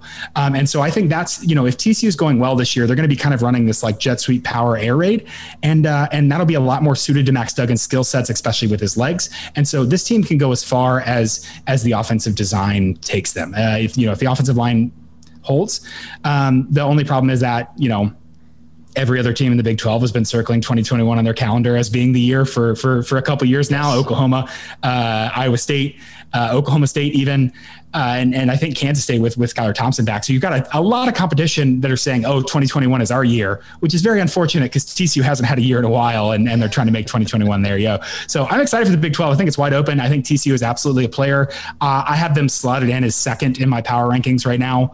Um, uh, just because I, I, really do think that Duggan is underrated, and I think the the rushing attack is going to be hard to hard to stop. Um, but I mean, there's there's a lot of there's a lot of talent in the Big 12, and there's a lot of just really really smart offense and a lot of really good defense that there hasn't been in the last couple of years. No, it's the idea of it. I guess the um, what the Big 12 is doing has shifted over the past, you know, five, ten years, and and now all of the rest of college football is kind of running what the SEC is doing. It's up tempo, really fast, get the ball out, get your playmakers in space, and the Big 12 has kind of reeled it back in a little bit, and it's it's fun to see uh, the climate change. You know, it's yeah. it's different. So I enjoy it very much. TCU is uh, is a very big wild card. Now, changing subjects, I can't let you go without talking about the playoff. Right? Everybody has to have an opinion on the playoff. Uh, personally, I'm still a little bit torn. I think that I like it. I was always a, uh, as Josh Pate says on 247, a, a four and no more guy, right?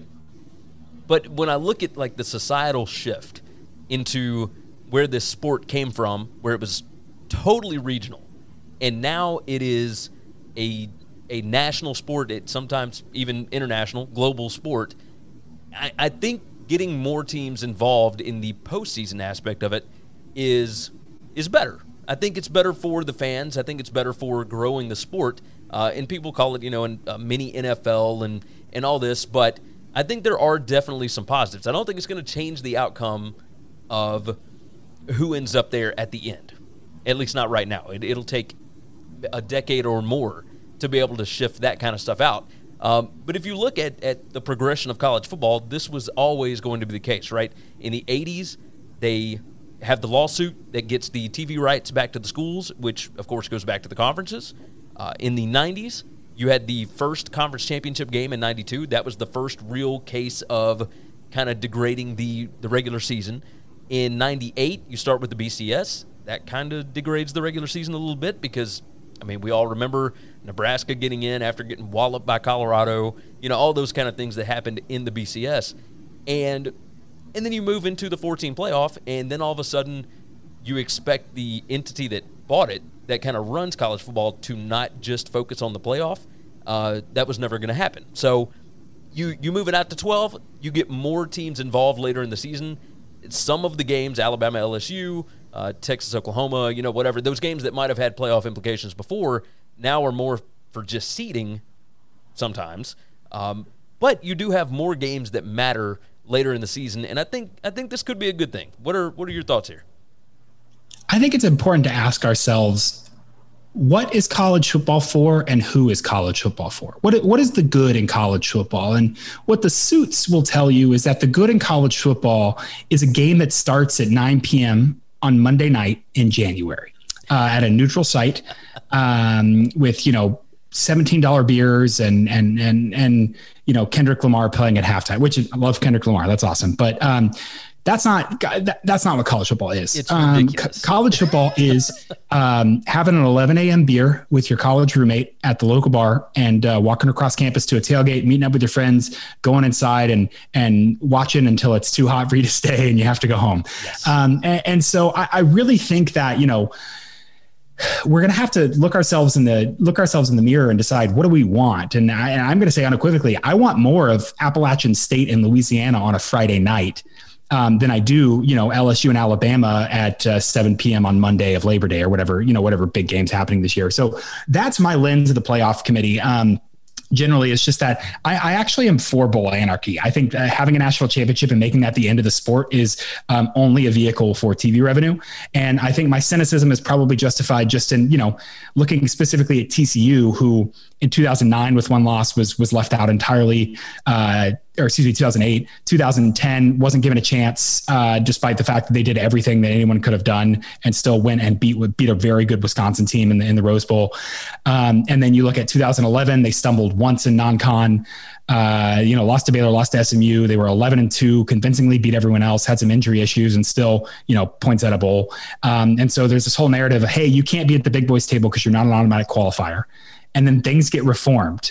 And then what happens? Well, 2014, oh, uh, actually, your losses don't matter. It's only your wins that matter. So Ohio State can lose, you know, two scores uh, at home to to a team that lost to an FCS team, and they get in. But but you who lost by three on the road on the back of a pass interference call, uh, is, you know, you can't you can't be in the playoff. And then 2015 even um, got left out of the New Year's Six entirely after going you know 10 and two uh, in a in a really loaded Big Ten, and then the same thing or Big Big 12, and the same thing in 2017 where just absolutely you know Texas with four losses gets to go to the Sugar Bowl, but TCU uh, with with two and then having to play Oklahoma again gets left out entirely for a team that didn't even go to their conference championship game. So uh, my problem with the college football playoff committee is that I don't trust them because all they care about is TV revenue. Yes. And you know, the, the analogy that I have kind of in my head is if if someone punches me in the face every morning at 8 a.m., right? They walk up to me and that's the deal. Every morning they just punch me in the face and they say, you know what? We've heard your pleas. Instead, we're only going to punch you every other day at 8 a.m. Um, that's not an improvement, right? Like that's still that's still a bad deal. And so I think we need some some reform more than just expansion. Um, again, ask people: Would Coastal Carolina have been given an opportunity to play themselves in a playoff last year? Uh, and people want to cite the rankings and say, well, they would have been the top twelve. So yes, and absolutely they would not have been. The, the, the committee look at what they did at UCF in 2017. Um, the committee absolutely would have changed their rankings to, to make sure only one G5 team goes there. I think the biggest loser here is actually the the American Athletic Conference, who now. Um, is is is going to be uh, you know, competing with the the best of the Sun Belt and the Mountain West and everything to fight off. When in reality, their conference is closer to the Pac-12 than it is the Sun Belt. Um, and so to to you know to have this kind of nonsense and only have one spot for the G5s is again, if you want to have a national championship, everyone should have an opportunity to play themselves in. Um, and and that is not the case right now. Um, and so I think we should just say, look, ESPN is going to continue to commodify college football. Those of us who enjoy college football can can take a stand and say, you know what, the playoff happens, that's fine. But but the best of college football is is you know yelling at your rival who has a flag up, you know, to two door, two doors down, uh, and and and having a lot of fun at football games and understanding you know the storylines of these people who are at your alma mater and and and so there's so many good things about college football and I think the playoff um, if if we give if we give college football to the playoff uh, we'll never get it back. I I do agree with you on a lot of that. Uh, however, I will let you know that you and I both sound like old men when we talk about that. So, you know, the the generation that they want being able to watch football in the future wants playoffs. They want all of this kind of stuff. So there's, I do think there are a lot of negatives associated with it. The amount of games that that could possibly be played by these kids without making money, that's a negative, right? The idea that these games are not going to mean as much, that's definitely a negative, right? At the Alabama LSU game won't mean as much. Alabama Auburn, uh, the kick six would not have kept Alabama out of a playoff, right? But on the other hand, uh, both teams get in. There are more games that matter more towards the end of the season. More fans across the country are interested, and that I see as being uh, a pretty big deal. I I do wonder if eventually we will get away from. Now I love the bowl system because I love. Um, I, I take that back. I don't love how the bowl system is done because there's a lot of rigging around, but I do love the fact that we do have bowl games on random Tuesdays with Buffalo and whoever, right? Coastal Carolina or whoever uh, that I can sit and watch either in the office or when I'm at home with family over the holidays or whatever.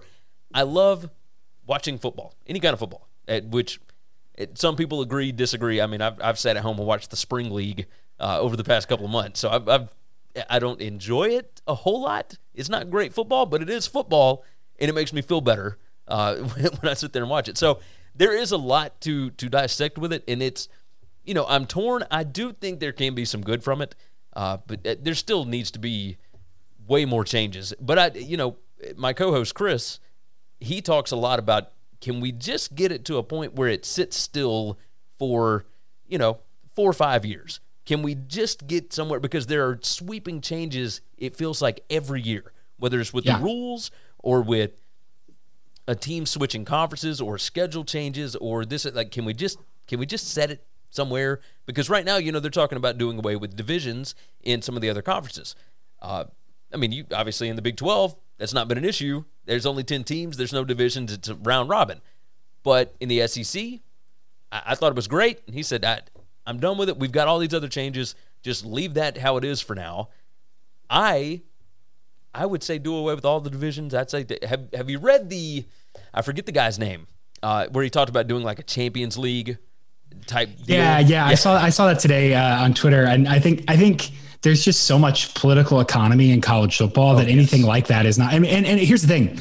Five and seven Texas is not getting sent down. I don't care what re- relegation scheme you can think of in your head. That's not how that's not how college football has worked. That's not how it's going to work. And yeah, I mean, I, I think there's a, there's a lot of opportunities there. Again, it, it, uh, as in you know life and and public policy, it'd be really nice to hit the switch back to zero and just start afresh. And you you can't. You have to deal with the baggage of the rivalries and the fact that like for as much sense as it doesn't make, Texas A&M and Texas are not going to be in the same conference again ever.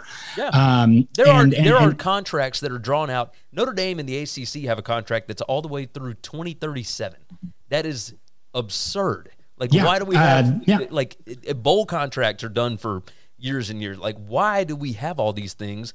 And and yes, if we so I had uh, Ivan Maisel on last week and we talked about the biggest change uh, that forever kind of destroyed what college football is was the TV revenue deal back in uh, what was it, 84 I think it was Oklahoma and Georgia sued the NCAA for their television rights and and that shifted everything because it was not but it was less than a decade until we got the conference championship games that Roy Kramer the former commissioner of the SEC brought in and and that in and of itself kind of degraded the regular season Alabama went in at 11 and 0 against a, a 9 and 2 Florida well Florida with two losses would not have been SEC champions uh, and yet here we are. You know, they're playing for an SEC championship game with two losses. And in the past, even a year earlier than that, uh, Alabama would have been in that national championship race no matter what, and and they did end up winning. But Yeah. you know, it, there's there's all sorts of examples of this if you go back and actually pay attention. And yeah, Ivan really kind of brought it home. He was like, "Yeah, like that's that's when it started." You know, and he's Yeah. been covering it since uh, since 1981. So you know, it's yeah, it's a yeah, whole and, that, and that's a convincing argument. And I think the biggest, you know, if I was going to try and squeeze a little bit of positivity out of this, which is, you know, always so hard for me, um, one of, one of the biggest problems, especially in 2020, uh, just kind of came to a head was like the bull opt outs. And again, I don't begrudge a 22 year old looking at his future and saying it's not worth blowing out my knee to go try and beat Oklahoma in the in the Cotton Bowl, man. Like that's just not worth it. Um, but you know, increasing the playoff is going to make some of those New Year's Six games that might have been affected by opt outs not be. Um, and so I understand that. I think that's that's good for the sport, even if there are some you know other bigger picture factors that are kind of less than desirable about just just saying, hey, let's do what we're doing, but but do it bigger. Um, again, I'm for bull anarchy. I'm for competing national championship claims. I, I think that we too often demand a satisfying revel- resolution when in reality we don't we don't need one. No, we don't need one. But but uh, the societal shift, there must be one. There must Yeah. be one.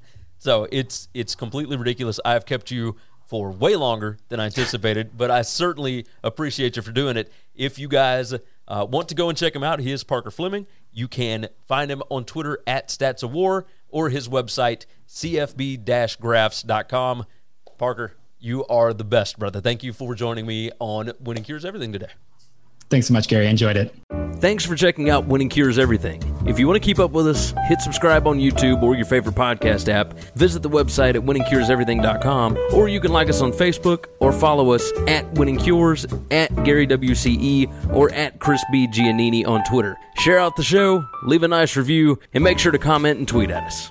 Prescription products require completion of an online medication consultation with an independent healthcare provider through the LifeMD platform and are only available if prescribed. Subscription required. Individual results may vary. Additional restrictions apply. Read all warnings before using GLP-1s. Side effects may include a risk of thyroid C-cell tumors. Do not use GLP-1s if you or your family have a history of thyroid cancer. If you've struggled for years to lose weight and have given up hope, did you know you can now access GLP 1 prescription medications at trylifemd.com? We're now offering eligible patients online access to GLP 1s, the breakthrough prescription medication that can help you lose body fat and weight. Listen to what people are saying. It's fun to put on jeans that you couldn't get into six months ago. Every morning, I look forward to getting on the scale. For anybody who's struggling with their weight, it's a godsend. And here's the best part your insurance may cover 100% of the cost of your medication. So go to trylifemd.com to have your eligibility checked right now. Get started today at trylifemd.com. That's T R Y L I F E M D.com. Save big on brunch for mom, all in the Kroger app. Get 16 ounce packs of flavorful Angus 90% lean ground sirloin for $4.99 each with a digital coupon. Then buy two get two free on 12 packs of delicious Coca Cola, Pepsi, or 7UP, all with your card. Shop these deals at your local Kroger, less than five miles away. Or tap the screen now to download the Kroger app to save big today. Kroger, fresh for everyone. Prices and product availability subject to change. Restrictions apply. See site for details.